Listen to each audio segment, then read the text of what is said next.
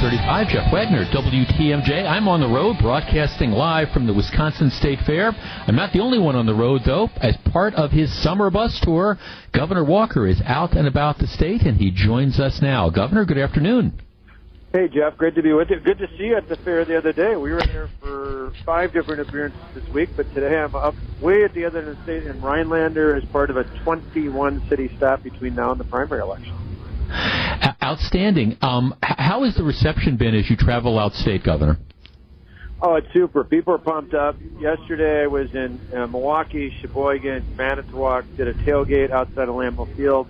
This morning we were in Marinette, uh, Rhinelander here now, and we're headed to Mosinee, Clintonville, and uh, Cloverdale today. So people just, one, it's great to see folks. We see folks at businesses. We see grassroots supporters um, part of it's just reminding people, one, that I'm asking for the vote on Tuesday, that I technically have a primary election this Tuesday, but more importantly, that I'm asking for their vote and their help on November 6th, because it's been a nine-day difference. As you know, Jeff, before I was governor a few years ago, unemployment was at 9.3 percent.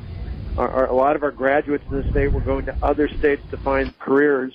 Today, we've had five months in a row of sub 3% all-time low unemployment, and we actually have more career opportunities than we have people to fill them. So our, our plan for the future is really to help keep Wisconsin working for generations to come. Governor, when, when we actually ran into each other, and we saw each other a couple of days ago, I, I was telling you how impressed I was with the new commercials you're running talking about Foxconn because what, one of the things I, I admit that makes my head explode is you have all these challengers running around who are complaining about Foxconn, saying this was a huge waste of money. Um, a, a lot of those arguments, I think, are are ill informed, but also misleading at, at best. is Foxconn going to be a success?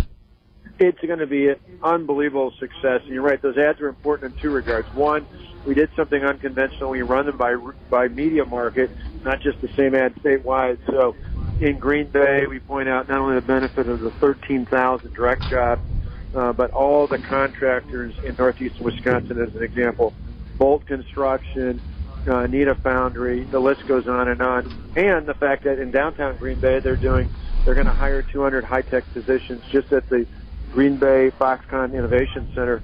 That's just one of many examples, whether it's in Eau Claire with the similar center, or whether it's with people uh, benefiting in north central Wisconsin or all across the state.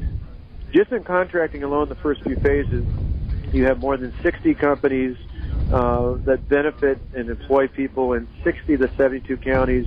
Uh, by the end of the time of their construction is done, I believe it will be benefiting families in every, or at least in counties in every part of the state of Wisconsin. And then the other part, and we talked about this the other day, I, wanted to deliver it myself so it was crystal clear. Foxconn has to earn their credits based on actual investment and job creation. No jobs and investment, no credits. They've already created jobs. They've already made investments. They're going to, I think they're going to do even better. And if anyone doubts that, just down the way from where they're located at, uh, we helped a few years back. Amazon came in at the time, we gave them some help, and in return, they were going to create 1,250 jobs. They're now at the 4,000 job mark. I think Foxconn is going to be the same. Governor, one of one of the issues that again is kind of bizarre to me is many of the people who are running for the right to challenge you in the Democratic primary have decided to come out with an agenda that talks about releasing people from the state prisons. The idea that we can cut the prison population in half without endangering safety.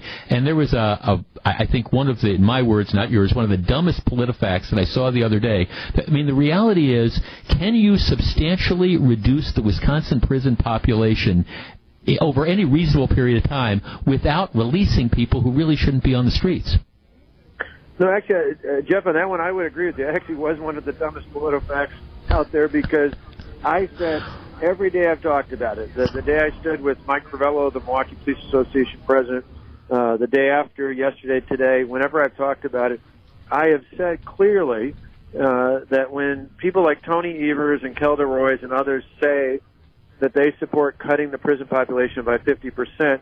Today, today there are two thirds of the inmates uh, are in prison for violent offenses, and that means today, if you look at the way things are, assuming that trends, as you know, having been a prosecutor, haven't changed dramatically from year to year over the past several decades, Today, that would mean if you have two thirds are in for violent offenses and you let 50% out, uh, that means you will actually have thousands of violent criminals out on the streets. And even for the supposed nonviolent offenses, I mean, think of this irony of you got people who want to impose more uh, pen- more difficulties on law-abiding citizens, but at the same breath, supposedly the nonviolent third that are in, some of them are in for things like gun-related offenses, like selling uh, firearms illegally and other things in that regard. So those are, I, those would be very practically, if you're going to let half out, those obviously would be some of the people that would be the most likely to be out in the streets. It just makes no sense. A hundred percent of the people in prison today are in because they're convicted felons. They're not in for misdemeanor crimes.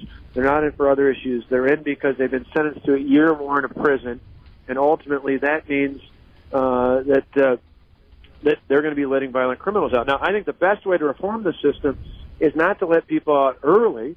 It's to do what I started doing a few years ago, which we expanded, and I want to expand even more, and that is giving people education and training at the end of their term, so that when they're when they're out of prison, legitimately out of prison at the end of their sentence, they're out there um, having a career like a guy I met just the other day who was a welder who told me he got trained and uh, he was a felon and now he's working again. That's the right way to do it. As long as I'm governor, I will never let a violent criminal out of prison early. Unfortunately, a number of my opponents, like Tony Evers and Kelda Roys, uh, do agree to a plan to have half the half the population out. Well, and the other thing too, Governor, in, in, order to meet those kind of numbers, not only would you have to release a number of people, but it effectively would assume you're not sending any more people into the prison system that have committed crimes of violence. If, if you look at the numbers, it just it just flat out doesn't add up. And I just, from a public safety perspective, for the life of me, I don't understand running for governor on a platform that would say, I want to release more people from the state prison system. Makes no sense to me at all. It doesn't, but Jeff, here's the interesting thing. I said this has been one of the benefits of having a, a highly contested race on the other side, having eight candidates out there. They've been having forum after forum after forum, and I say it's a bit like taking truth serum. Uh, a lot of times liberals will kind of hide and pretend to be a little bit more mainstream in a general election. They have clearly laid out that the, uh, in their in these forums and these interviews that they're appealing to the far, far, far extreme, dangerously liberal element of their party, and that's where ideas like this come from. It's it's from the far, far left. I don't think that reflects the average independent. I don't even think it reflects some of the so-called traditional Democrats in this state, and it certainly doesn't reflect the views of Republicans and conservatives. Governor, since I have you, I do have to ask you the, the breaking news story this afternoon is your former um, state correction secretary Ed Wall apparently re- released a book very very critical of you, very very critical of attorney Brad Schimel. Um, do you have any comment on? I, am sure you probably haven't read the book. Do you, do you have any comment on on what Ed Wall had to say? Well, I just saw the uh, a brief synopsis of the story, and, and my reaction is simple. I, I think it's sad and pathetic that someone who is fired from his position in the Department of Justice for asking a state employee to break the open records laws would continue his lies and deceptions. I mean, it's just a sad commentary. We've seen it's it's uh, it's there's no one's disproved the fact. In fact, even a uh, Wisconsin Employee Relations Commission and a Dane County judge upheld that determination from the Wisconsin Department of Justice because based on the idea he was fired based on the premise that he told the state employee uh, to uh, to violate the state's open records laws, and that's that's like I said, it's sad and it's pathetic, but that's the situation. Governor, I, I know I know you got to go, and I appreciate you joining us while you're on the bus. So let me just ask you this: as you reflect back over the last eight years, is there is there one thing that you would say you are proudest of as far as accomplishing, you know, as the governor of the state of Wisconsin?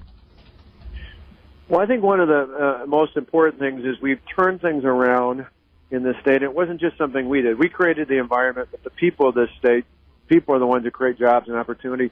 We just create a better environment. But we created an environment so we went from 9.3% unemployment before I was governor that, that year before, where 133, almost 134,000 jobs were, were, were, had left in the four years prior, and where so many of our graduates were leaving the state to pursue careers elsewhere outside of Wisconsin.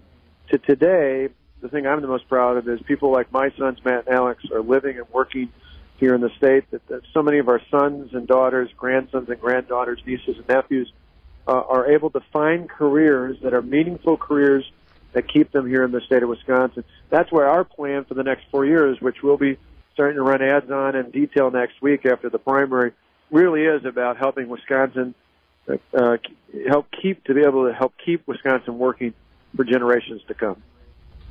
Governor Scott Walker, thanks so much for joining us from the road. I look forward to talking to you in the very near future. Thanks, Jeff. Have a great one. Everybody have a great time at the fair.